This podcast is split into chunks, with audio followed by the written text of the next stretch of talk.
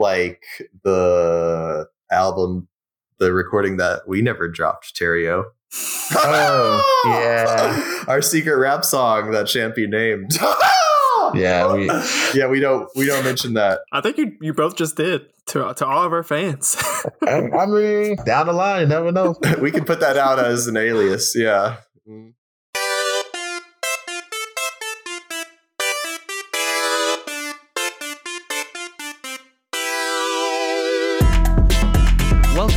After Playlist. the music reaction and discussion show. I'm one of your hosts, Terry-Yo. and and I'm Brandon Lee. Just just Brandon Lee. Awesome. Well, today we're sampling some of the finer things in life as we discuss the classy sounds of classical music. With us here today to explain to us mere ignorant mortals like myself and Brandon Lee is Tim Fitzgerald. How are you doing today, Tim? Oh, I am awesome, as you say. and we all talk like this, like Squilliam. And we're super excited. Okay, I can't do that. All right. Either way, man, thank you for joining us on the podcast today. We are genuinely super excited to have you on the podcast today. So, Yes, yes, we are. Can't wait to make y'all cry today. oh man, you came in with goals. but Oh, so, but before we get into the show, let's get into our obligatory mundane disclaimers. So, of course, you know, we love music and love talking about it, but we always have to get these out of the way. So, number one, we respect everyone's opinion, regardless of how wrong or terrible it may be. Number two, we're just talking about the music. If an artist or composer was canceled before, after, or during this discussion, does not mean we're advocating for whatever they got canceled for. Looking at you, Beethoven. No, just kidding. now, just because the music we're discussing today is going to be a little classy doesn't necessarily mean that we will be uh, we're, we're always going to be our authentic selves and just you know react to these exquisite compositions as ourselves. So let's keep that in mind. Absolutely. And lastly, you can check the show notes for the playlist to listen to the music um, and ways you can support the artist or the composer's estate, because I'm quite sure a lot of these people are dead. But either way, you can listen to the playlist on Spotify as well as on YouTube. hey man mozart needs the support don't you know yeah, it's, it's hard out there for a Yeah. course. You know what I mean? so all right well without further ado let's just dive right into talking about classical music i'm excited Okay. Yes, yes. I'm very excited. And I just want to start off right out the bat. Like, what is everybody's history with classical music? Tim you want to go first you want me to go first I'll go first, I guess. I'm the guest. Uh, guest first, maybe. I'm happy with that. So, my history with classical music, I was trying to think of my earliest experiences with it. And I think it was like Looney Tunes, the whole like, kill the wabbit, kill the wabbit type of opera, operettas. And also, um, I'm probably aging myself, but Milo and Otis has some really amazing uh, Schumann in there that we can listen to later. And Babe, these children's movies, Babe also has Saint-Saëns Organ Symphony. So movies and uh, shows geared towards children would be my earliest experience. And I was pretty much a slacker in school until middle school. And what does everybody start in middle school? Their instruments, right? So mm-hmm. that was true. kind of my second chance to like be good at anything at, during school because I had already been like daydreaming to the point where it was difficult to catch up by then. so I was like, oh, I can actually like not embarrass myself in one of these subjects now. So I went hard on especially the kind of competitive aspect. I was like always in there before school doing pass offs, always there after school doing all the after school activities with clarinet that I could get my hands on. And I just stuck with it. And I actually, you know, went through an undergrad and a master's in clarinet. And, you know, it's hard out here in the uh, bohemian trying to make a living classical musician life. So I actually quit entirely a while back for a couple years and thought I wanted to be something else. and then was asked to uh, come back to a school I was teaching at and was asked to interview at a different school. So I saw that as a sign and I haven't looked back. I've been doing it again for another uh, six or seven years now. And Oh yeah. just loving it more each day, loving the notes more every time I play them. And I now have more assurance that this is it. This is what I'm doing. That's what's up. That is what's up. Yeah. Okay. Well, my I'll, I'll, my own personal history is nowhere near as deep as that. As I've said before on the podcast, I grew up in very much like a classic rock centric household. That was the vast majority of music we listened to. That and like you know gospel type stuff. I think it was like sometime in high school. I stumbled across. Uh, I think it was like Requiem for a Dream. That like kind of classic, somewhat I think most people are probably somewhat familiar with that at least. Um, and just something about that, like it, I would use it. Like that was one of the songs I would have as like my pregame track playlist for like football games and stuff. And just because of that, slowly, you know, after listening to that for a little bit, I was like, well, you know, this is like a classical orchestral type song. There's, got to be something else in this vein that I like. And it kind of led me down to somewhat experiment. And, you know, I started, that was whenever I first like actually like sat down and listened to some Beethoven and some Mozart and some Bach and like, you know, the, the big names that most people would know. Um, didn't really go much further than that. I did have one class that was one of my favorite one of my favorite courses I had in college. That was just like it's like a basic like music art appreciation 101 type class, but the teacher was very passionate about it.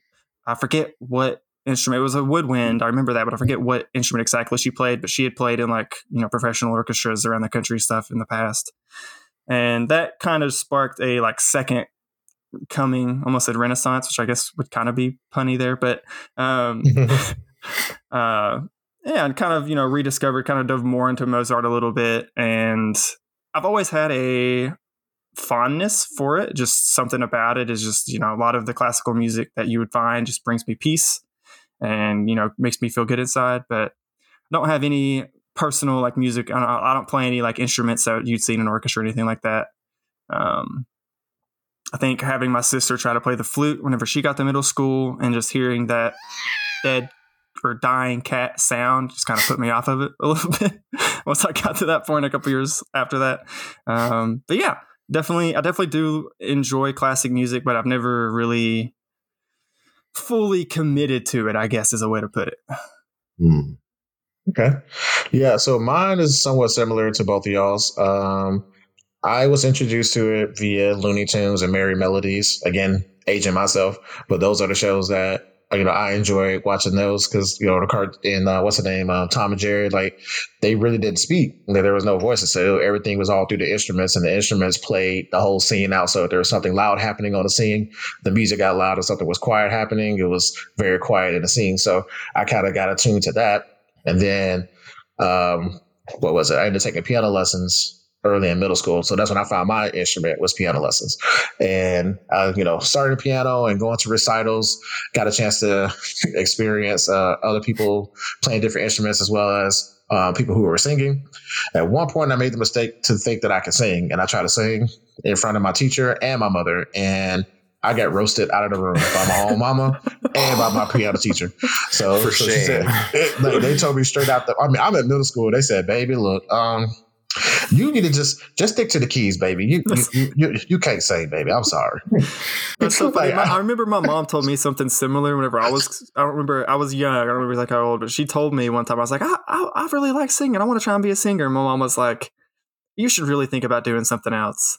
yeah, yeah, just shot that dream right out the sky. you got a lot of talent, son, but that ain't one of them. So it's just right? so, but yeah, so like I, I got a chance to experience, you know, going to different recitals and stuff like that, and seeing operatic singers and all that good stuff. And then um, in school, uh, we had like the art classes and all of that, and the music appreciation as well. So that kind of gave me the the fondness of it.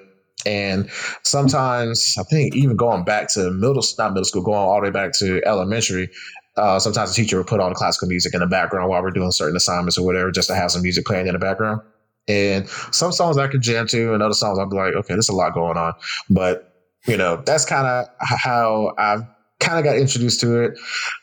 I I committed, but in a different way. Like obviously, we're doing a music podcast, so we all love music, but it's just I'm more on the composition and creating side versus the reciting and replaying somebody else's stuff side. So that's where I struggled at. Um, I got very bored very quickly trying to play Mozart and Beethoven and all all those other people. And I was just like, yeah, I don't want to play these dead people stuff. I want to make something new. So yeah, so that was that was my origin story with it. Mm.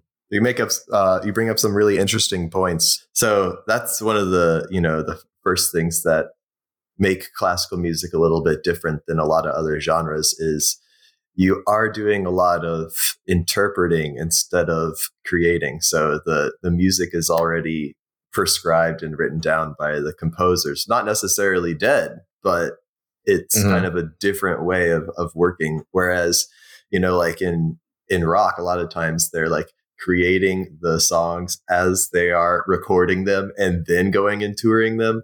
That's just a mm-hmm. completely different mm. way of accomplishing the same goal. Yep. Absolutely. Absolutely. Yeah, that's that's one thing about like I said, I it like to be honest, like going through this playlist, granted, you know, it's definitely one of the longer ones, which by the way, I want to say this live on the air for everybody hear. Brandon Lee, I owe you an apology. Because the times I made those long ass playlists, this was this was kind of tough because I was like hours I, of music, bro. yeah. like you look on the Spotify playlist and it's like three hours and fifty eight minutes or something. It's like right at four hours. It's a, Listen, it's a lot of listening. It is yeah, a lot of listening, but I have a lot of things that I love to share. I couldn't cut it down any more. It was this. enjoyable. I will say that it was. There was it a lot was, of good songs. There was, and especially it was a lot of because like going into the playlist, which was I think beyond like a few last minute additions by Terry-Yo. I think pretty much you made the entire playlist yourself, right, Tim? I did, and I'm going to say this live on the air for everybody to hear that I sent this out to these two guys like six months ago, okay? like you can get through four hours of music in six months, I hope, if you love music, all right? oh man. You're calling us out, Terry. okay, that's fine. I'm gonna make sure I edit that out. No, kidding. nah, but yeah, that's, that's, that's true. That's very true. That's true. But uh, but yeah, like uh, like all the songs were definitely good and definitely enjoyable. But well, it was also like because I kind of went into it like before I'd actually started listening to it, I was you know expecting to see a lot more of the standard Beethovens and Mozarts, and it was a lot more varied than that, which was just nice to see. I was exposed to good classical music that I was not familiar with, which me and Terry are always looking for new musical experiences, so I totally dig that. Same. Absolutely. And I realized that I had neglected to add you, you in classical music your you know three granddaddies are, would be Bach, Beethoven, and Mozart. And that's kind of a classic debate that the nerdiest of classical musicians will have be like, who's your favorite of the three? And so I wanted to make sure that I laid down, you know, some of each that I love. But I didn't really add them until after the fact. This playlist is more of things that have hit me in the feels. And not, none of those three are my favorite composer. So I want to get to my favorite composer. But before we get into that, I really, really want for us to listen to uh, Summon the Heroes. Can we listen to Summon the Heroes real quick and then talk some more, guys? Yes. Yeah, we can do that. All right. okay, give, give me one second. Okay. So I'm glad you brought this up because okay, I'm just gonna come out and say it. I mean, obviously we had a lot of songs on this uh, playlist. John Williams is the one composer that I can automatically just sonically like pick up. I'm just like, that's a John Williams song. He's very distinct. And very distinctive, and all of his compositions speak to me, being a nerd first and foremost. So it definitely has that superhero amp up, mm-hmm. you know, swelling that that that kind of you know triumph emotion. So I definitely get that from all his compositions. So this this one was one of my favorites on the on the list. Summon the Heroes, and then it was the other one on here too by him. Um, obviously the Anakin versus Obi Wan. Oh yeah. Yep. Anything Yep. Star Wars is like Mhm. it's up there for me. Mhm. Yeah. Oh, and then the um, hymn to the fallen. That one. Uh-huh. Yeah. So those like like I just automatically was like, oh, John Williams is on. And I've heard the name before, but I never really like listen, listen. Um, but yeah, definitely, definitely one of my favorite ones on this list so far. This one in particular really makes me feel. Ontario kind of said it with like the superhero like upswell or whatever. It makes me feel like I could go out and just like pick my car up over my head a little bit. Just, Yeah. just I like mean, as when I one listen to this song, she's like I could do it. Yeah. Right. exactly exactly and that's why i wanted to start with it one because it's so high emotion high energy and so i i just wanted to like get that out there like as a case for classical because oftentimes when we think classical by the way such a like huge word or, or i guess such a small word rather for such a huge genre spanning hundreds and hundreds of years in so many different things. So, uh, but unfortunately, often when people say classical, you think like when you turn on the radio at like 5 p.m. and they're playing like a completely uninspired version of like some like something probably from the Baroque era meant to be Mhm. played like while you're eating dinner, you know, like, and it's just so boring, you know? Yeah. So mm-hmm. it just makes me so sad that that's like kind of the basic impression that a lot of people have of classical. So it's like, I feel the same way, Brandon, when I listen to this because I'm a huge Olympics fan. And this is, I think, demonstrating like the power of classical. Like it is the oral representation of the pinnacle of human achievement physically. You know, it's it's just so like so big and so bold and so powerful and like I think picking trumpet to lead the way, like when Oh, you hear man. pro trumpet, like woo, like it is Yeah. like hard to keep it together because it is one of the most beautiful, like kind of transcendent sounds. Like I know there's like when you play trumpet good, fine, but when you play trumpet like top 50 trumpet pl- players in the world, then it is like a completely different sound almost. It's like, wow. and that's what I get from this recording is Yes. awe. I get awe, you know, Yeah, like for I sure, man. regularly, regularly I will cry to this one just because it's just like, wow, beauty and power, period. You know? Yeah, and I will admit, I also had that preconceived notion going into this because I knew, I don't know. Like I said, obviously classical is wide reaching, but like again, I mostly was accustomed to hearing the dry, the boring, the softness, just kind of like you know, like background restaurant music, whatever stuff like that. Um, but and listening to this playlist throughout, there's moments where it's just like out of nowhere, it's like kicking you in the face with like the with the with the trumpet or with the strings or whatever. It's just like like out of nowhere. so much so that okay, I listen. I was listening to it again. Long playlist, long week, but I was multitasking. And you know, it was like a nice, like I forget, it's like kind of towards the the end, I believe. Uh, hold on, let me see if I can find the actual song. Um, I want to say it's the one with George Handel. I can't pronounce half these words or whatever. So A lot of foreign tr- languages in here, yeah. yeah, it's like two tr- trumfo del tempo uh, Oh, del taco yeah. or whatever. Oh yeah. that one. Yeah. So I, I, I Mhm. think it was either that one or, or another one. But either way, what happened was with that one, I, I was laying down, chilling, minding my business, living my best life, relaxing, dozed off, and then them trumpets came in. I was like, God, I had a mild heart attack because I was like, man, I, I was not ready. So, uh, Right. yeah, it's, it's definitely a, it's definitely a genre that, that because the lack of words, except for if it's operatic, uh, it's definitely the the music. The music is speaking to you one way or the other. Mm. So it's gonna make you feel something. It's telling a story, and I like how. I mean, I guess the composer may already have a story based on the composition, but as a listener, it's kind of up to us to form the narrative of what the music is saying to us, um, similar to jazz.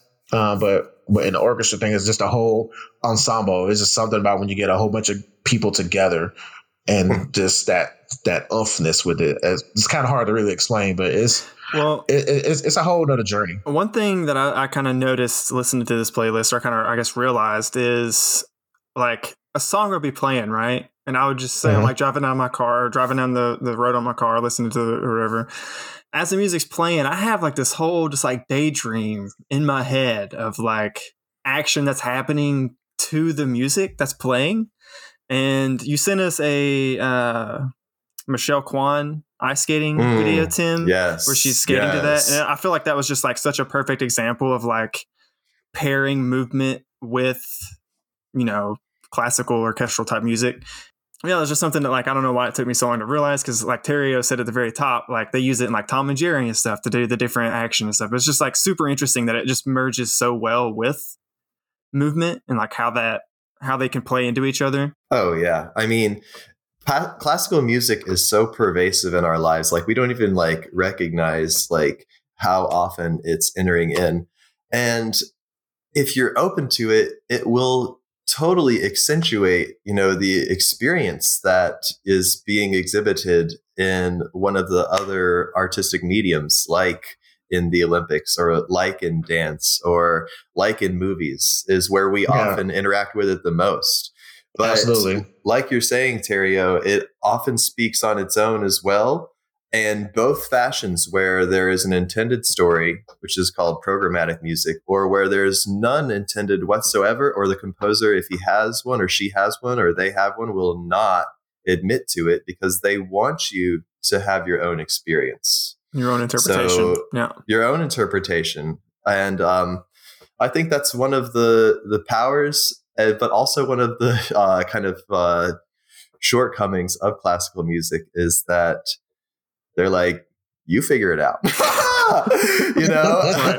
So that can be tough especially you know when you consider how visual of a society we are compared to you know how we were as human beings in the past pre-television uh pre like large access to things like theater uh then it, we were way more of an auditory society and there's examples uh proving that point like there used to be pieces in the uh, Renaissance called motets, and they would have three, four, up to 50 different texts being sung at the same time. Kind of like the way that we look at the news and there's like two or three ticker tapes and two or three ch- people trying to talk over each other at the same time, and you got the captions on, and we're just kind of tracking it all. Uh, we used to be very adept at that with our ears.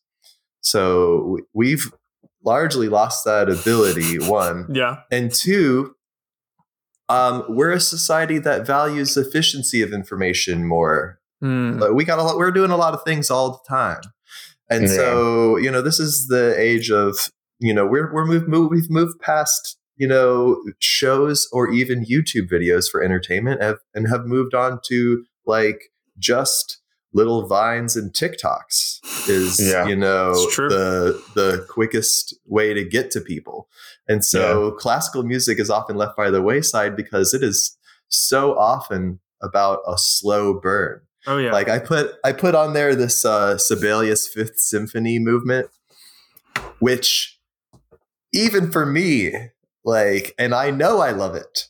I know that it's gonna pay off. I've already had my hair stand on end and cry listening to it several times. But even knowing that, it still takes some will on my part to get to the point where it will send me there. And I have to remind myself that it's worth it. And we don't do that as much in music as uh, we might have in the past, in my opinion. No, I, I totally agree with that. I mean, Yeah, like if you even look at if you even looking at like the um like the new music that comes out, the the song lengths are shortened. Like a brand new it's song will come shorter out and it'd be- yeah. Yeah, it'd be like two minutes max versus songs back in the day used to be, you know, a standard radio cut would be like four or five minutes, and then an album cut would be like seven or eight. Um, and now the new version is like two minutes, and then even then it gets cut down to like 90 seconds for a TikTok. and that's the part that everybody knows. Just that ninety second clip, if that. You know, so it's just it's it's it's definitely yeah. You got a good point. You got a good yeah, point. and you don't even have to go that far back because I mean, then in like the '70s, they would have a radio edit of a song, right? But then you go to the disco, and they're playing a release that you know the DJ got from the album from the record label, and it's a Mhm. half hour long. yeah. You know, Yeah. and we don't do that anymore. There's no extended cuts of songs anymore, even. You know, That's so super rare. Yeah.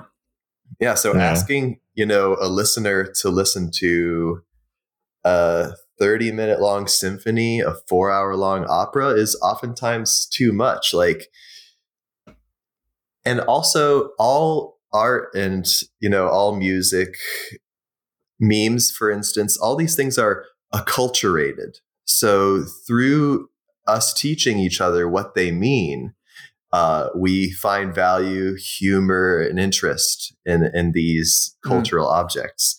So there's a lot of things that you don't pick up on in classical music until you've been exposed to them somewhere else. Be like, oh yeah, that reminds me of that. And Brandon, you already exhibited that um, earlier. We were about to play Summon the Heroes, and you said, oh, I thought we were. This was fanfare for the common man, which I think he's distinctly referencing Fanfare for the Common Man by Copland, which is also on the list. hmm So references they increase our appreciation of things when we are in the know and we I think maybe don't do as good a job educating our children and ourselves about musics. Music takes you know less and less time out of the the day and the weeks especially earlier when we're more kind of uh, emotionally open to different musics in my opinion.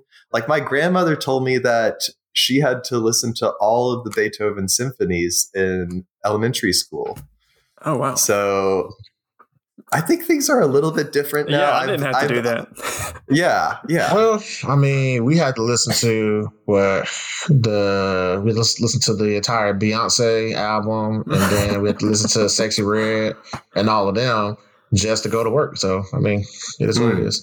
Different time. yeah different, and and different I, and I and don't get me wrong, I don't want to be like, and that's a shame because classical music is better. Classical music is different than than popular musics, and also, you know, harkening back, there used to be kind of more interplay between what would be considered popular and and classical than there is now. Now it's it's a sad but truth, uh, you know, kind of thing where most of my audiences will be older at whatever kind of gig I'm playing in classical music.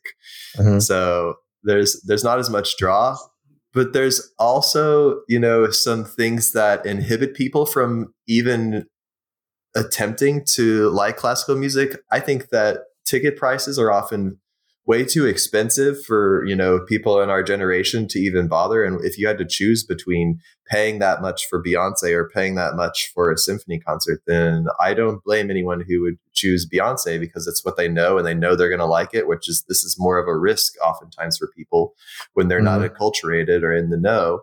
They're not necessarily going to have that transcendent experience that music can give us. So I would encourage people who like want to get more into it to look instead to there will be probably a myriad of free concerts that are actually Oh, yeah. pretty good, especially if you look at your local universities Yep. are going to be putting on about to say free symphony and band and jazz band and chamber music concerts all the time. and it's just good to support pretty 'cause high a, level. a lot of those well if you go to like a university a lot of those instrumentalists are you know they're trying to they're up and coming essentially. They're you know they're not like professionals or anything. So just supporting your local possibly struggling artists is always a good thing. Um Yeah.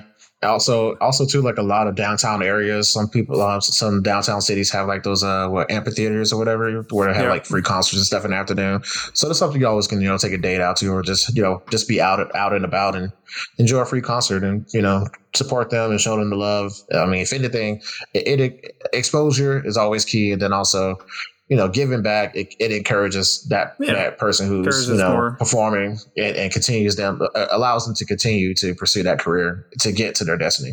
Because some people, you know, just like Tim said, you know, he gave up, you know, for a little bit, but then one thing about music, It'll bring you. It'll draw you back. it'll drag you right back in every time. But you did have a good point, Tim. Um, I do feel like we kind of, you know, jokingly referenced it in the intro, talking all posh and everything. But classical music does have, I think, for a lot of people, this connotation of being like an upper class thing, and like Mm. opera, especially, is just like, oh, that's something like old, rich, and you know, wealthy people go to or whatever. Um, Yeah, yeah. There, there's a lot of Blair gifts going on. it haunts there us. is there is it's it's it's completely undeniable i mean it, i would you know be kind of a bold-faced liar if i said that you know the upper class isn't often involved in classical music. For instance it's very expensive to put on an opera. So who's involved in in putting that on? That would be the upper class. And then for that reason then the ticket prices are high and so then who can afford to go? I mean, when I go to the opera, I have a friend who helps me get free tickets. so I understand, like, there's definitely some realness there, but it is not completely exclu- exclusive and it isn't by design. So Mhm. it's, it's, it's more by like a, like kind of a sad practical matter than it is, um, you know, trying to be, um, elitist, I think would be a, a misconception. So again, universities put on operas and they do it well. And I've been to So you several, and it go- was very entertaining. I cannot recommend it enough if you've never if you've never been to like a symphony or an opera or anything like that. Definitely look, like you said, it's the local options because it is worth going. To, yeah, to it's like that. honestly it's it's honestly a full body experience. It it's, just, it's it's like it's one of those things where like it's much better in person. You can watch as many YouTube videos or or watch clips online or whatever, or like little clips on TV for that matter. It's nothing like being there and just feeling the energy in the room and hearing the vibrations and feeling the vibrations is is is definitely different. Speaking of different in opera, there was one song on this playlist that I could not stand. And it was uh What? what's that uh uh off on Afondig tempo temple saint with the three I, temples I also did not like that one. I'm sorry to say. that, that one I couldn't rock with that one. I'm sorry. That one was Oh. tough for me. But that, I will say that was like the only one. I that was Wow. Yeah, I mean I powered through it, but it's just man. I am and- and shocked. I know, I know, blasphemy, right? Everybody put down your pitchforks and knives, but it's one of those. yeah, exactly. That's that's literally the, the vibe I had when I heard the men singing. Was oof. Really? It's mainly, I will say, for me, it was mainly the singing that like kind of turned me off, and not so much the music. Yeah, the music was it. fine, but the the singing to me, okay, so it's like look, you got three lead singers trying to sing. There was Hmm. like no harmony. It felt like they were fighting against each other. Hmm. So it felt like one guy was going, "Ah!" You know, the other guy was going, and I'm just like, Mm. it was just too much going on, and it didn't sound good. It just, it really Mm. sounded like like somebody stepped on a dog while the dog was chewing on a cat, while the cat was chewing on a mouse, and the mouse was like singing as well. It was like a lot going on. I did not like that one at all. I'm so sorry. That's not like one of your like most cherished songs on this list. it for sure is guaranteed. Like that song, just more, more, more, more than any other has sent me, and mysteriously so because yes, I even when I was in school, like I'd say, well into my undergrad, I thought opera was just so ridiculous. Like the the style of singing compared to popular singing is just so different. You know, the reason because being that this is pre-recording technology, so it's about projecting to think about how large a uh, an opera hall is huge okay Yeah. so you're trying to like get that sound you know All the way to several hundred rafters. Yeah. feet away from you yeah. so that's why it has that kind of oh vibrato and then those kind of uh, sounds and all that. So again, it's acculturated. So through repetition, then you grow in, in appreciation. So that one had like a, a pretty much like a huge kind of um, gatekeeping, you know, vibe for me. And, and I, I wanted to to push it a little bit because I think that's the role of art sometimes is not necessarily to leave things at where people are because there's so Mhm. much more out there than John Williams, right? Mhm. But I wanted Yeah. to start with John Williams because I think we should meet ourselves where we're at and meet each other where we're at and then do a lot of yes and and you know i love like every time like I, I meet new musicians i'm like what's your favorite who's your favorite what are you listening to because i'm always trying to grow i'm always trying to find more sources of i think music is one of the closest experiences i've ever had to god. So like i am always chasing that for that next hair standing up crying feeling. In fact i try to start every single day that way. If i have the time then i will mm-hmm. spend the time until i make myself have a moment of being with music. So this piece has done that for me many many times. But they're singing in french. I've never seen the opera i have no idea what it is about but it like for some reason it, it oh i was taking voice lessons my junior year of college and Jussi Björling and Robert Merrill were both recommended for me to listening to like to try to figure out how the heck do you even make sounds like that. So when I heard this one, despite having like no prior exposure, it got me immediately. Mm. And I've actually met uh, other people who say, I love this one and I don't know why too. But I usually don't like to leave it at that. I don't really accept as a teacher when a student says, I don't know, I just like it. Okay, well, we really need to tear it apart in order so that we can find further sources.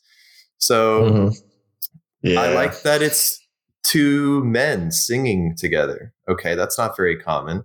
And it Mm-hmm. I it was seems three. very, very tender and sentimental. So it's kind of like surpassing what you think that would be. You think that would be more like bar songs or more like Yo Ho or more like bravado. And it's not any of that. Mhm. So he- hearing Mm-hmm. you know men speak to those sentiments speaks to me.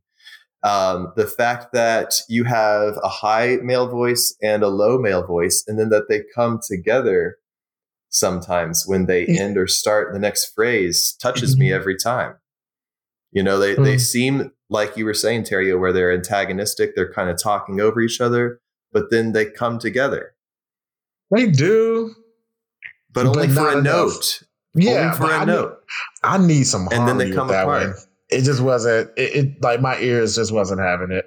I mean, like it's just one of those things where again, I see the the overall the overall picture, which is good. I get it. You know, since you broke it down that way, I'm not as well. I still don't like it, but it's just one. But it's just it, I, I I get the the time and the era and all that good stuff, but honestly.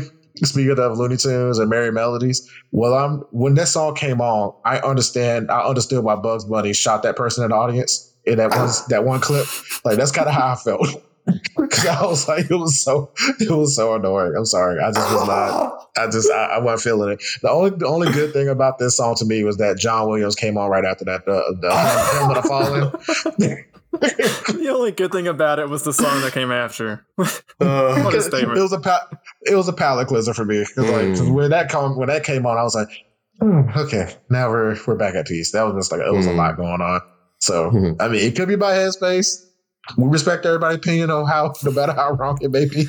Well, I will. I'll also say for me, part of it was as as I've said before. If you've never listened to the podcast before, I'm very much like a lyrically focused person when I listen to music, mhm. and pretty much anytime there's singing in like a, a symphonic or orchestral type song like this, it's always in another language, and like I can appreciate the just artistic beauty of the singing itself, but it always just takes me out of it at least a little bit if I don't have any clue what what the words are saying.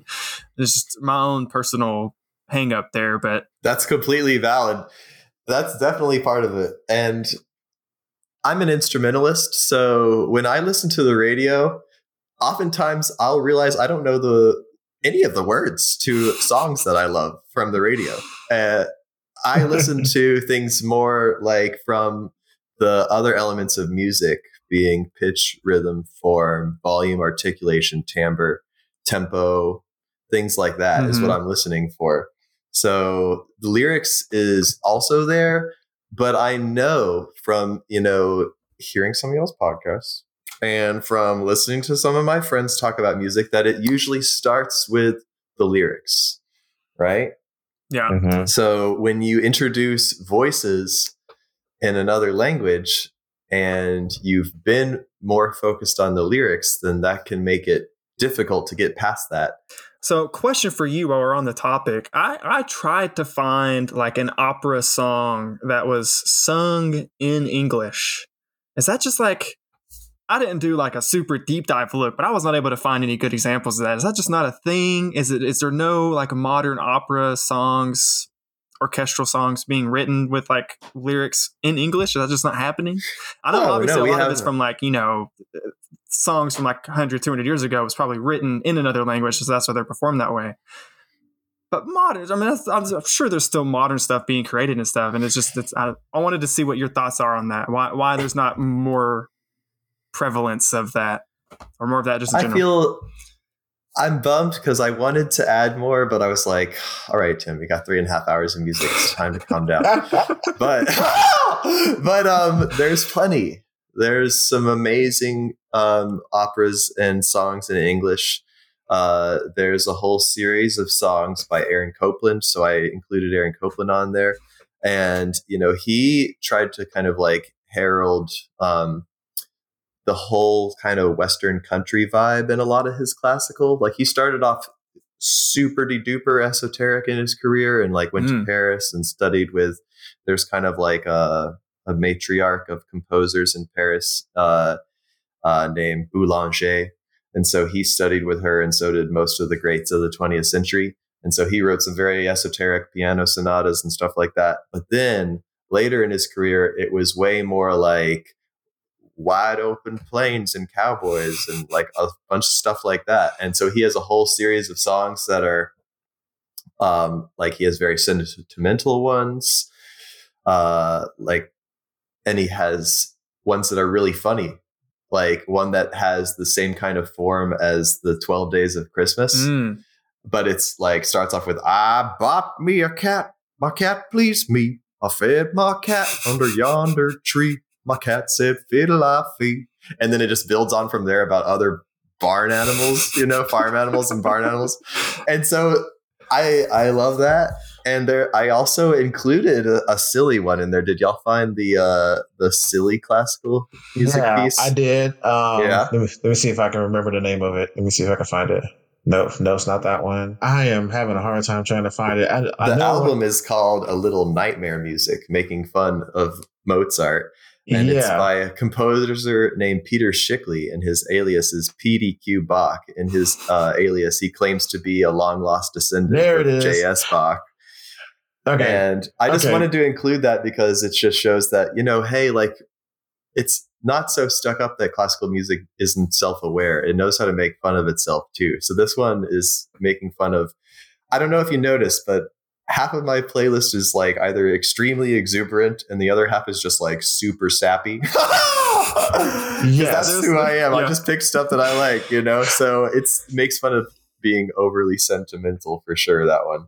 I will say I was pleasantly surprised. Uh, again, this is just my ignorance going into it because I think you know classical woodwind instruments, you know, all day, every day, a little bit of trumpet here and there.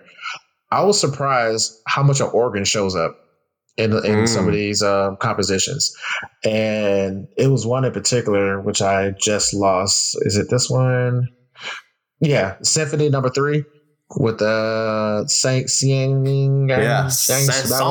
So okay, so that one. Camille So- Saint-Saens. Yeah. So that was one of the ones that again, you know, I'm in the mindset and then, you know, like they all kind of flow together, but this one in particular, it come out the gate like like you don't listen to me. I'm just like, okay, okay, I'm here, I'm here. So I like that one. It just it starts you off like like here we go. All right, and then we get into it. So I love that too, yeah. In So- fact, he's he's my favorite composer. And Oh. Saint-Saens shows up a couple of times on this list. And I love that one. That was one of the first orchestral performances I did, but I had already loved that piece from the movie Babe, so I alluded to that earlier.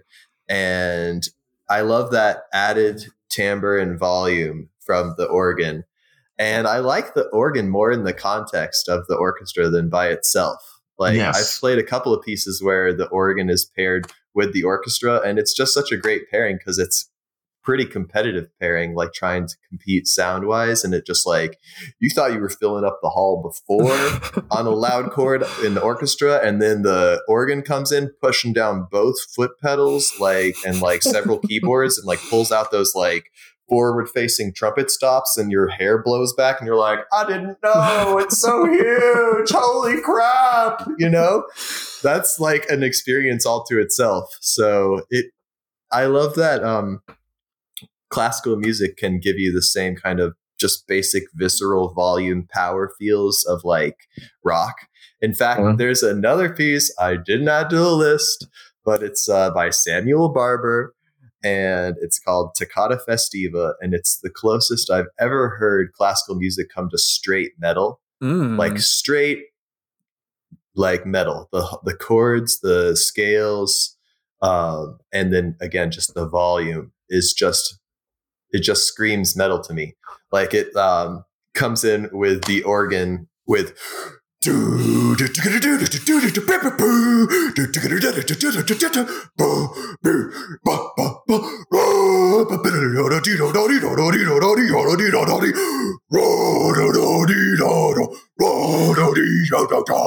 And I'm just like, wow, I did not know I wanted that from classical, but I'm glad it's here. And so, again, with the, music gumbo, I just feel like that one makes a good case for classical if you're coming from that kind of like, I like dark feelings and I like for my face to melt. Then Toccata Festiva is where I would start with classical. Your your rendition of it right then definitely gave it a, a metal vibe for sure. Yeah. I was about to That's I start banging my head over here and like, Dude, listen, if I played the organ, that's how I would play, okay? Um, well, speaking of other blasphemy, um, again, uh, Tim pretty much put together this entire playlist, but in doing so, it reminded me of some songs that I've heard back in the day that had a full orchestra symphony vibe or sample, and I added um, three songs on it. One of them, uh, "Street Symphony" by Monica, uh, "Who You Gonna Call" by Missy Elliott, and "When I Get You Home" by by Robin Thicke. So, you being a professional composer and clarinet player and all that good stuff. When you hear pop music take a uh, composition and morph it into something else, like explain your thought pattern when you when you when you come across something like that.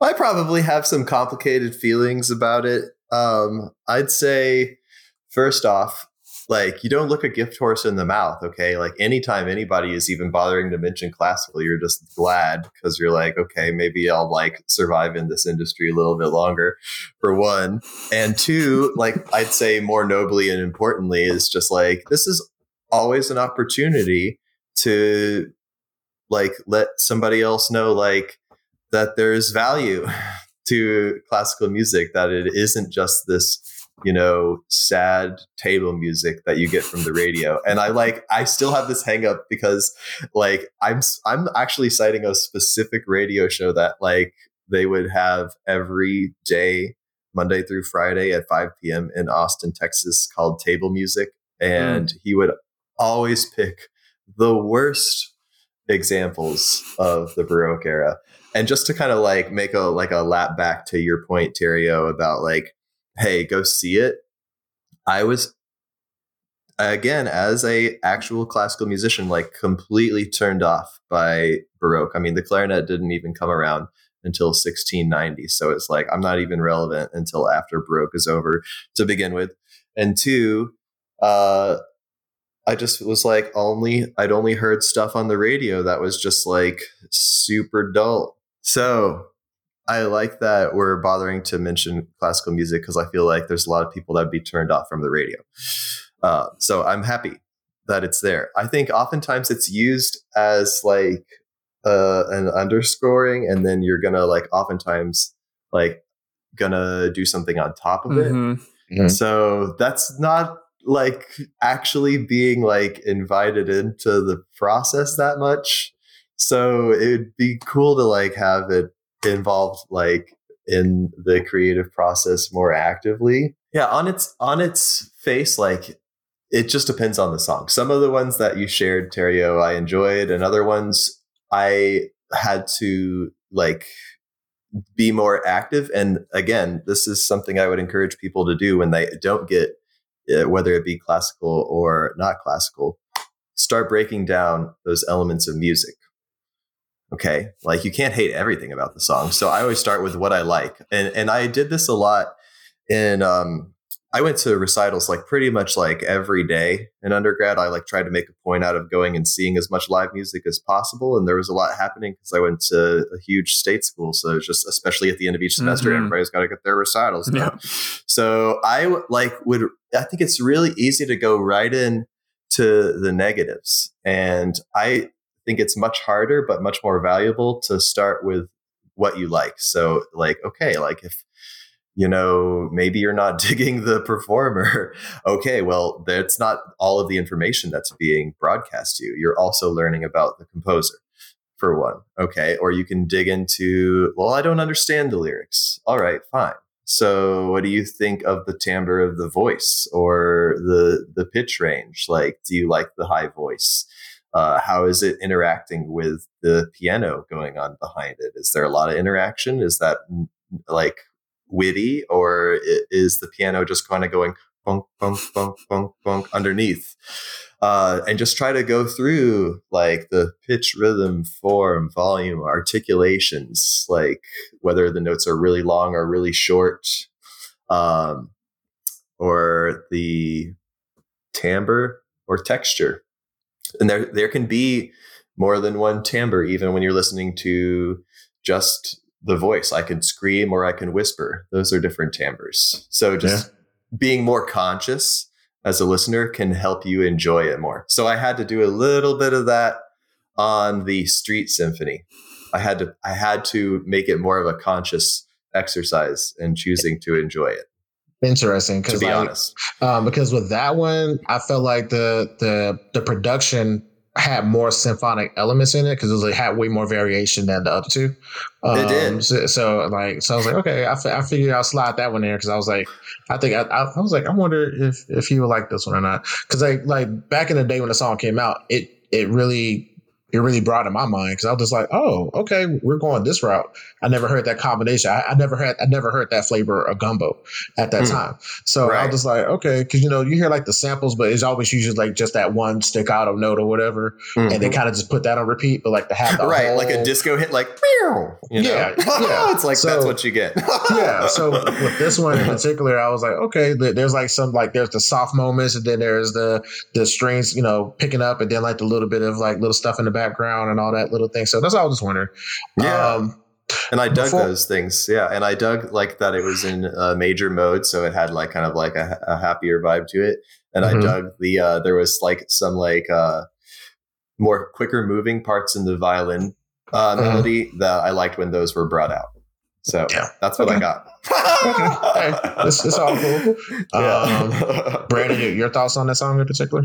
on Street Symphony in particular, out of the three you added at the end, that one was probably my least favorite. Oh wow. But I didn't Okay. I didn't hate it. Just I I really really vibed who you gonna call and when I get you alone. I really vibed with those two. Mm. Um I totally understand on that one. Yeah, I I thought I thought who you gonna call was used really well. Actually, I thought um that you know it it brought some uh, more brevity to what Missy Elliott was saying. So I, I liked that. I was like, ooh, I was like, she's not kidding. Um, so Yeah. I got that from that. So I thought that was a good use of Mozart there. mhm. I okay. I have to know though. I know you're trying to, to shut it down, Terry-Yo, but I've got to know. Speaking of what you liked, what did you like? What was y'all's favorite? I heard what your least favorite was. Now tell me what your favorite was. Okay. Okay. So Brandon, which ones were your favorite on the list? I I, I mentioned who mine was in the beginning. I said John Williams, so I like all his all his uh, compositions.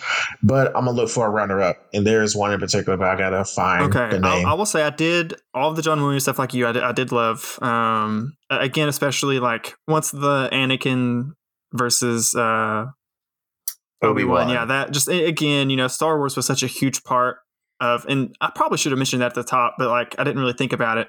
It probably was the first time I was actually introduced to the style of music was in Star Wars and just how iconic a lot of those songs are today, at least if you're like, you know, involved at all in nerd culture. Um, my absolute favorite though might might surprise you guys. It's uh I'm probably gonna butcher the pronunciation on this one. I'm gonna try my best. Ive Lovsko Horo by Ivo Papazov. Ah! I as literally five seconds in, I just had the, the biggest goofiest grin on my face to this song, dude. Just I don't even know what all instruments they're using in this thing in this song. it's just such a fun song, dude. Dude, so It that, is. so when that song came on, that that automatically made me think of uh the the song we did on uh Beats Antique. recommendation roundup. Beats Yes. Antique. It, it definitely Yes. has a Beats Antique feel. or I, I can Yes. see them doing something similar to this for sure. Um, yeah, absolutely. with the Oh, accordion, boy. just just going crazy with the accordion. That, that that is an accordion, right? That's what that was. Yeah, Oh, there's, yeah, it's an there's, there's all sorts of stuff going on in there. There's clarinet and accordion and voice and saxophone. I think it's so funny that that's your favorite because I put that in there as the extreme wild card of the playlist just to see if y'all like actually listen to it. Well, again, I think going back to what we were Yeah. saying earlier, it's so different from a lot of what the other songs in the playlist are, and it just really just uh, I guess caught me off guard is the way to put it as I'm listening because it's it's kind of nestled a little bit deep in the you know it's not like near the top of the playlist or anything. It's, it's kind of in the middle a good bit.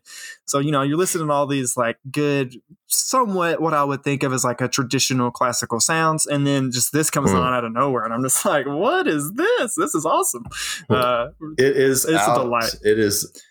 It's it, for me. It's an example of where classical music has taken me because I think that people would argue that this is probably not classical, but it was through you know my experiences in my professional life that brought me to this place where I have a uh, a good friend who has an Eastern European wedding band, but he um, is a cla- classical musician, and he's like, "Hey, I do this too," and I, I, I suppose it would be more folk, but look, it's using an instrument that we think of as more classical, and it's just you know, classical music has taken me literally and only musically like to so many different places. So this is technically what you would hear at a wedding in Eastern Europe. Sweet. That sounds like a fun wedding. Yeah. Um, I do just want to say, Yeah. All right. Right? um,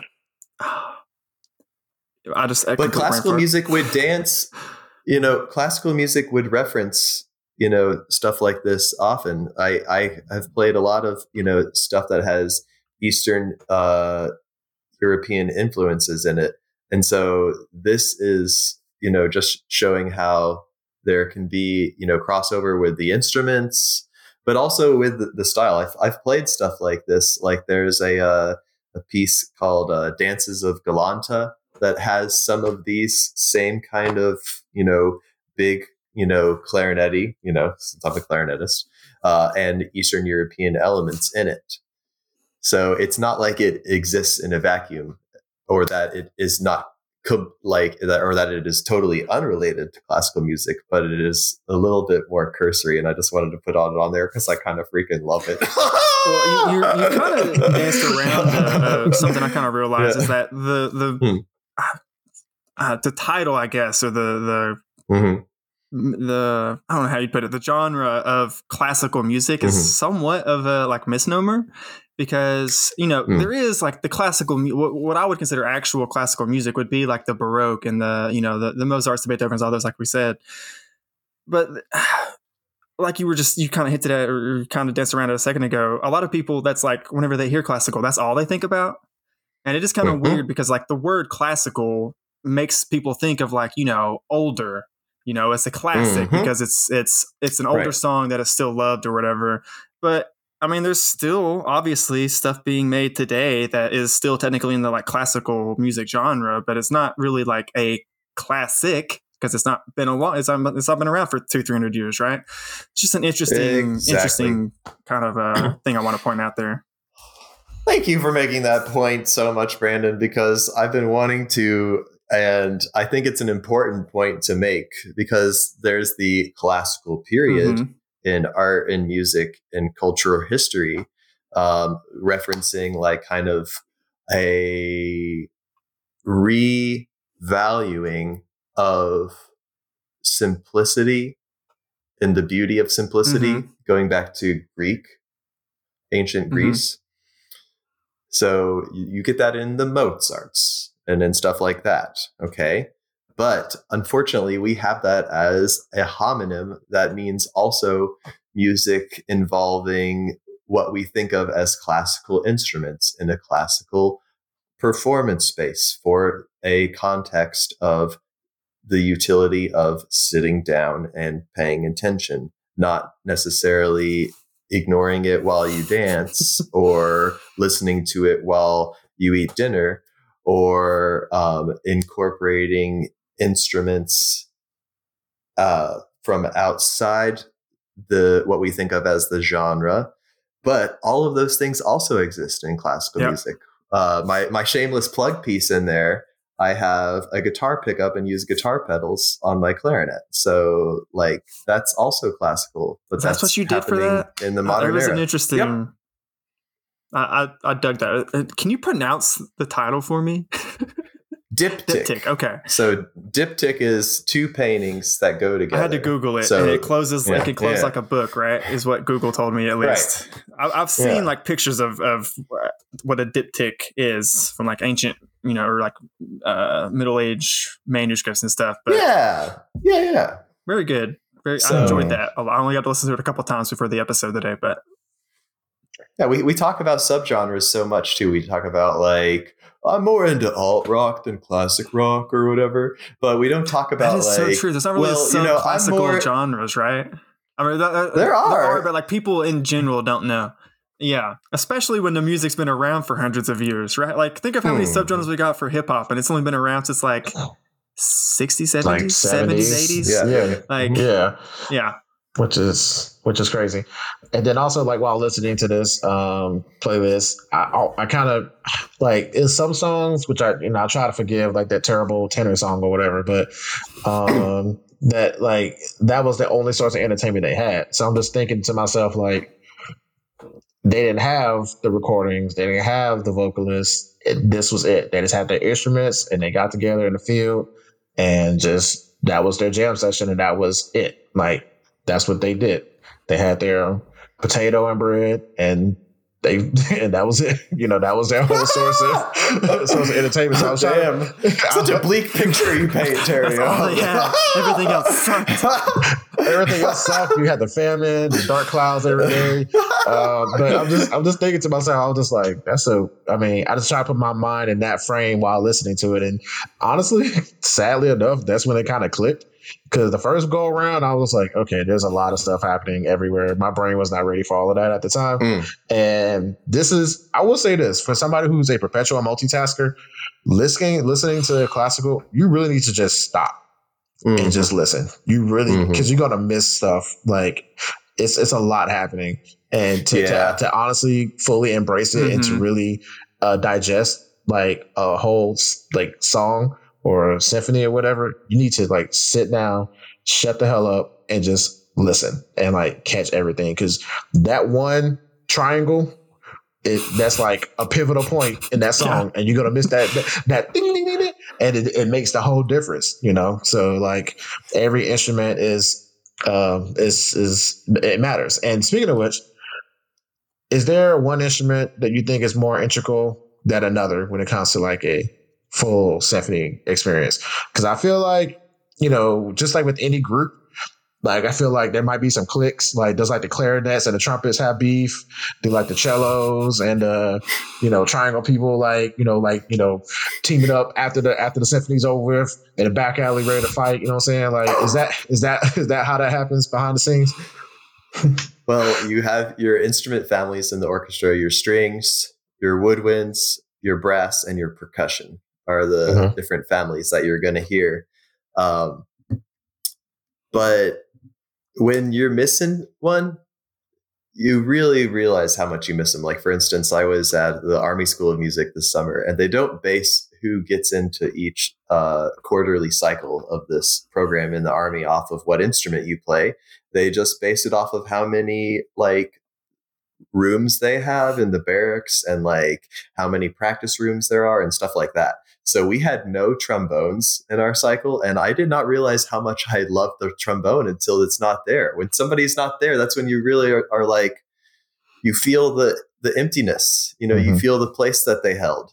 So I, you know, and not even just being diplomatic, I feel like when all these different people playing all these different, you know, sounds are coming together, and when everybody's bringing it and you're bringing it and and you use the adrenaline of the moment of a live performance to push you beyond what you thought you could do and you're making your own hair stand on end or you know you're trying to keep it together and not cry because you're like so astounded by the solo that's happening right before you come in.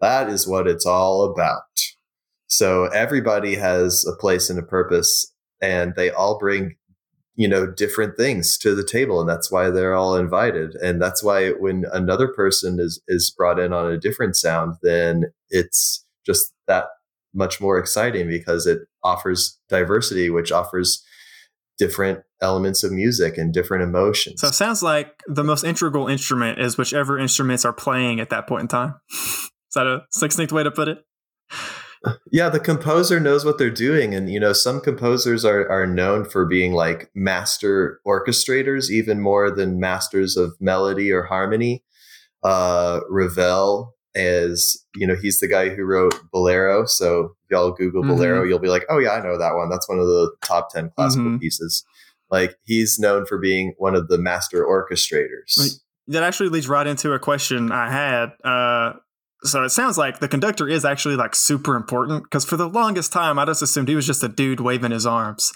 As you know, as like a like a kid yeah. like growing up and stuff, you'd see it and you'd be like, I could do that. you know, sometimes they are and sometimes they aren't. A great conductor has a point of view and is an efficient um, but insightful rehearser. Hmm.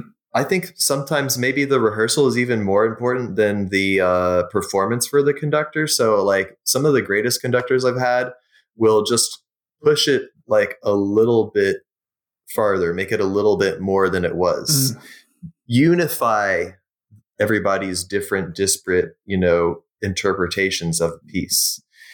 Do things like that while getting through all of the material before you have to go and play it in front of people. And then what they could bring to the performance is just really the best they could do is encourage you and make you feel comfortable. Like when you go to play a solo and they smile at you and they offer you an open hand and they give you a nod like, you got this that is something that you need sometimes because you're really making yourself vulnerable and putting yourself out there in some of those moments. Yeah, for sure. And and the other thing that they do on the practical side is just making sure that everything's in balance. Mm. You know, so like if you're laying down that melody for the third time going, you know what, violins, we we get it. We've heard it. There's a really cool counter melody happening in the horns that y'all are covering and sometimes that's said in rehearsal and sometimes that's more like giving them the hand saying shut up a little bit because i want to hear this guy and they point at the guy they want to hear instead. So they are the producer in real time. They're an encourager uh, they are a leader um, they should have a creative point of view and they should be contributing to pushing things further than they would if they weren't there. And in fact, some orchestras didn't and still don't have conductors mm. for certain pieces. So it's a sometimes thing, but a great one actually contributes something. It's just that something is different at different times. Right. Well, that's that's okay. honestly way more of an answer than I thought I would get. no, no, it's, it's, no, that was yeah. Like my mind is like blown right now because it's like to really think again from going from a guy with two sticks waving back and forth is the producer engineer and like mood stabilizer, balancing all of that the stuff. fact that he's doing all that That in never- real time, I've never looked at it through that lens. time. But yeah, he totally is like the way you just said. it, He's a producer in real time, which is that Mhm. definitely in my head at least sounds makes it sound way more difficult than than my how I looked at conductors before you just said all that.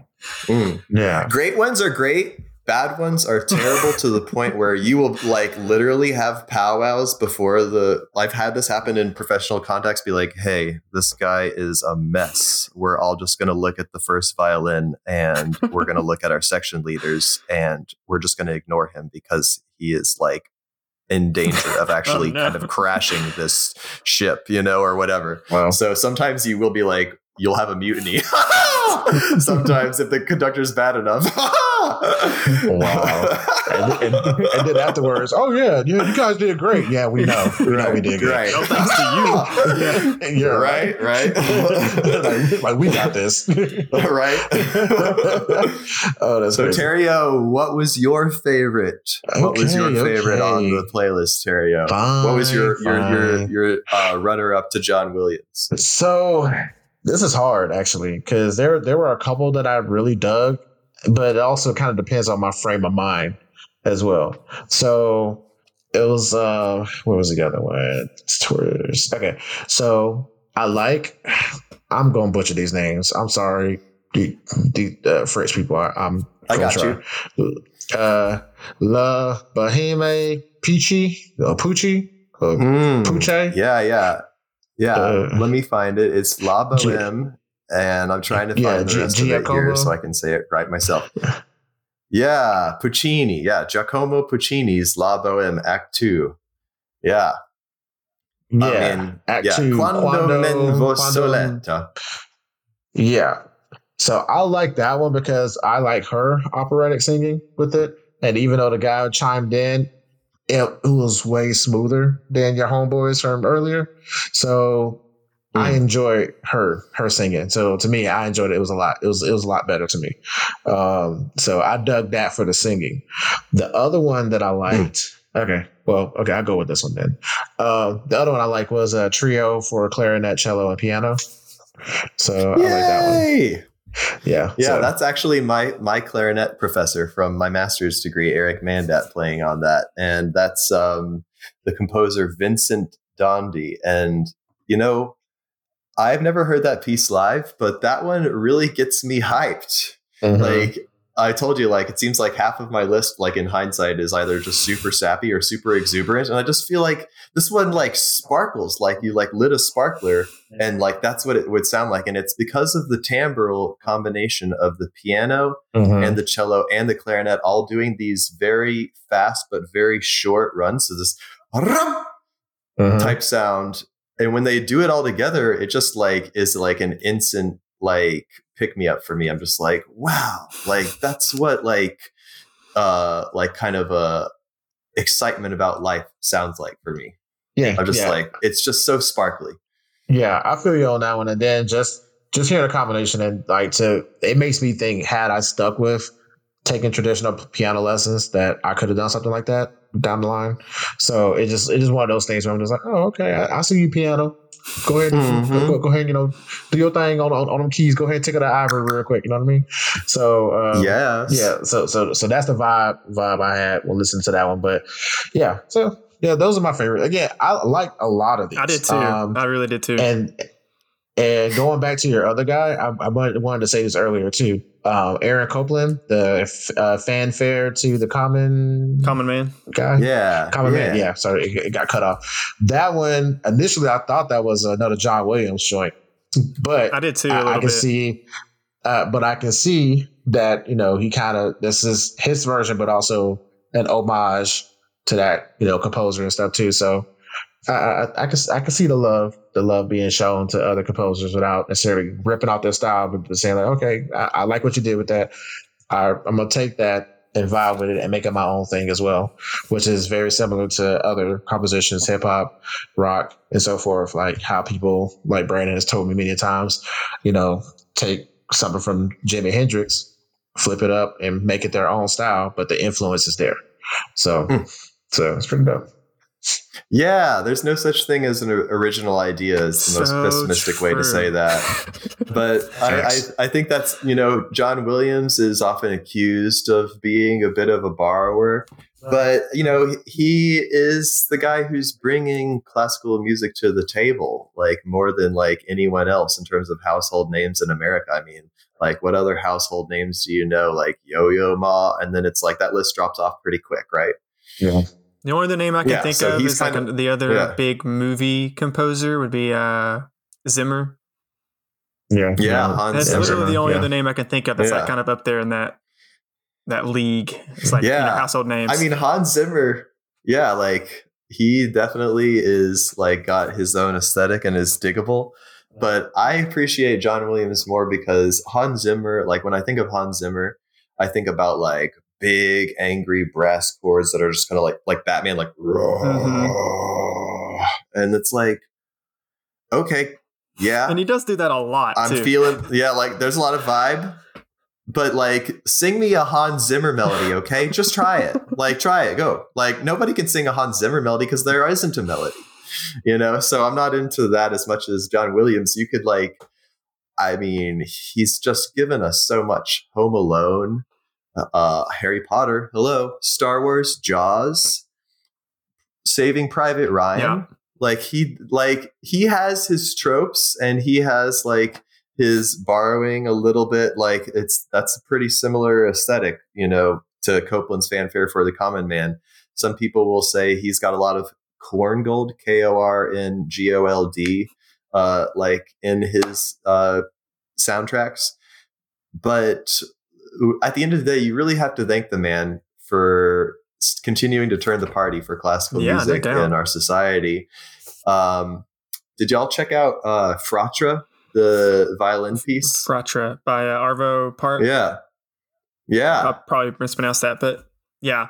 Yeah. The- honestly, I- some of my like some of my one. like more favorites. Like again, I, I liked pretty much the whole thing, but like the last like couple or the last like handful, like five or six songs you had on like the initial playlist were all like a plus plus in my book. Yeah. So with that one, uh, which I don't know if it was new or not, but Yeah, I had no idea really either. dug. I really Huh. dug how that piano is like ominous. Like it's kind of like it's kind of like lurking in the background, and it's like doom, doom, doom. I'm just like, I don't know. There's something about that that it, it it spoke to me. Take that for what it is. I don't know. Dark, ominous, lurking in the Mm. shadows. Spoke Oh, to yeah. me. I don't know. But yeah. it did. so nice yeah it's so low that like you like those like real rumbly low piano notes are just like whoa like they're a different timbre down there right? Like when you play like up high on piano it's like hollow and crystalline and twinkly and then in the middle it's like its usual like stereotypical piano sound but down uh, there on that left hand is like ooh that's like some grumbly old grumpy stuff down there. It's a great- yeah so i love that he uses that. Yeah. Grumbly old grumpy stuff. Yeah.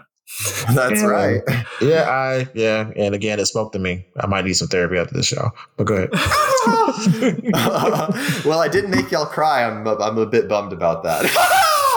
Because that's what I'm always trying to get at is like you want to feel something, you know, with, with music, and that's kind of the ultimate transcendence for me. Is I'm not necessarily crying because I'm sad, but I'm definitely not afraid to say that that is like something that's happened to me many times listening to class. I don't know if I, I don't think I cried at any point listening to this, but several, several, several of the songs on this playlist definitely made me feel things that I was maybe not prepared to feel in that moment. You know, just driving down the street and all of a sudden I'm like, man, why am I so sad all of a sudden? Or, or you know, I'm like stuck in traffic. Normally I'd be grumpy, but this this bombastic song is just like swelling with all the instruments coming in. And all of a sudden, I'm just sitting there smiling while I'm stuck in traffic for an hour, and I'm like, I should be upset, but I'm not.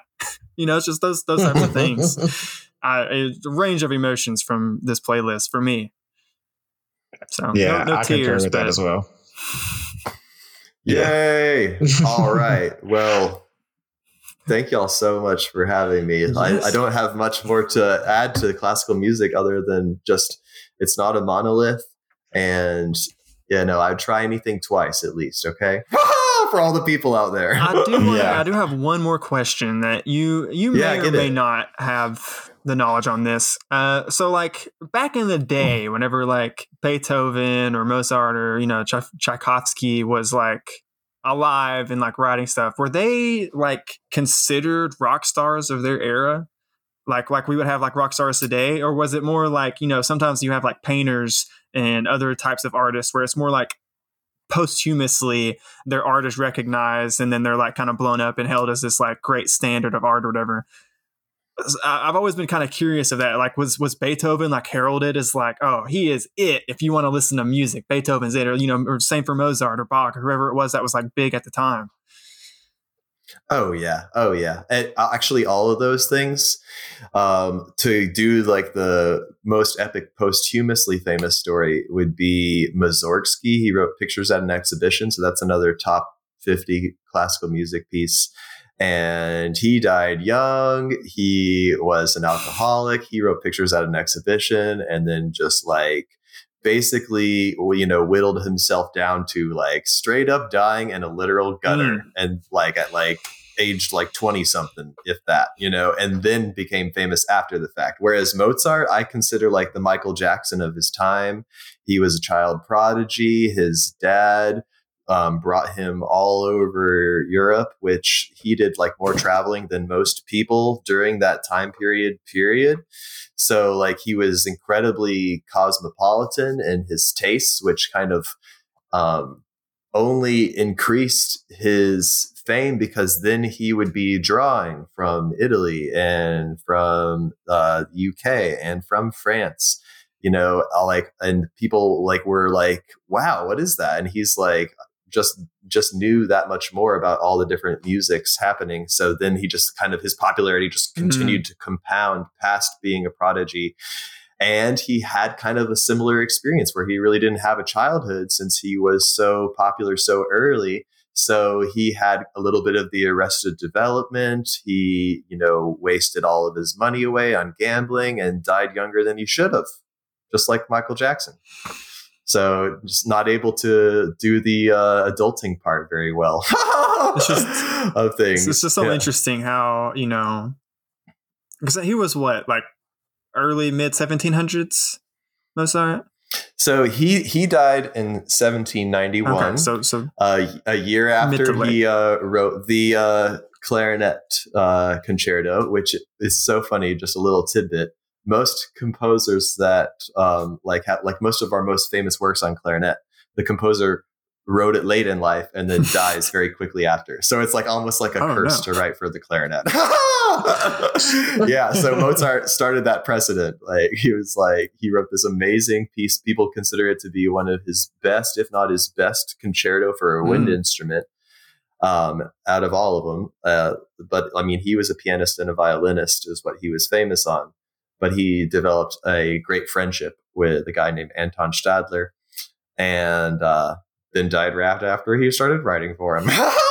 That's the way it goes. But yeah, he was he he was you know very very popular. Um, so It's just- it's so uh, interesting He how- was the popular musician of it's so time. interesting how you know that's 200 years removed from us 200 plus years and like we've changed so much like as a society as, as people whatever but in so many ways we're still the same it's just it's- yes. that's one of the reasons i'm such a history nerd because like no matter how far back you go in like recorded human history essentially we're still the same in a, in a lot of like Mhm, very unique ways mhm. so it's just so fascinating to me Yeah, it's just it's just faster ways to get to the the same Yeah. same consequence, I guess. Mm, mm. Oh yeah, and like I mean, we we have I think everything to learn from our present and our past. Uh, I I used to think that wow, we must be getting better and better at our instruments, and then you find out about people like Le Chevalier de Saint George, who was a uh, composer and violin virtuoso, who was I think half black and uh, was actually you know famous for his virtuosity on the violin uh, way back. Like he was contemporary to Mozart and would put most modern violinists to shame, and you can tell by his compositions because of how difficult they are. And the same is true on clarinet as well. Clarinet added more and more keys with the industrialization. But then you go back and you try to play uh, concerto by Carl Maria von Weber for an eight or 11 key clarinet. And you're like, damn, this is hard. and you're like, and I have twice as many keys as they did. so, yeah, I think that uh, a reverence for a past while looking toward the uh, future is offers many uh, gifts Yeah. to us musically and culturally. Pretty paramount, I think. Okay. Well, speaking of inspiring and all the different composers that we discussed today, um, like I said, John Williams was a one of, one of our big favorites. And earlier today, you said you wanted to thank the man. So I want to thank you as well for joining us. Yes, this was a Um, lot of fun. Yay! Yes. Very, very educational, very mind opening to just, I don't know, just not taking stuff at, at face value. And again, that's what the whole point of this podcast is, you know, listening to stuff that you may or may not be familiar with and broadening your horizons and learning a lot more about it. So in doing this, I personally can say that my mind has leveled up and a new achievement has been unlocked. And outside of this episode, you may see me at the red light bumping some uh, you know, classical music with no shame at full volume and just living my best life. So Nice. That's where it's best enjoyed. I feel like is is full volume. I'm often that guy. so I'll see it you was there. fun driving like home from work, and I would just have the playlist playing, and I would be absolutely bumping it, like volume turned all the way up. And I would, there was a couple times I would see people like at a light sitting next to me, and they just give me that side eye, like, "What are you listening to?" that brought me some joy. Yes. welcome, gentlemen. Welcome. Yeah. All right, Tim. Uh, do you have anything you want to plug or promote, or or where can people find you online or anything like that? If that's you know something you want to do or not.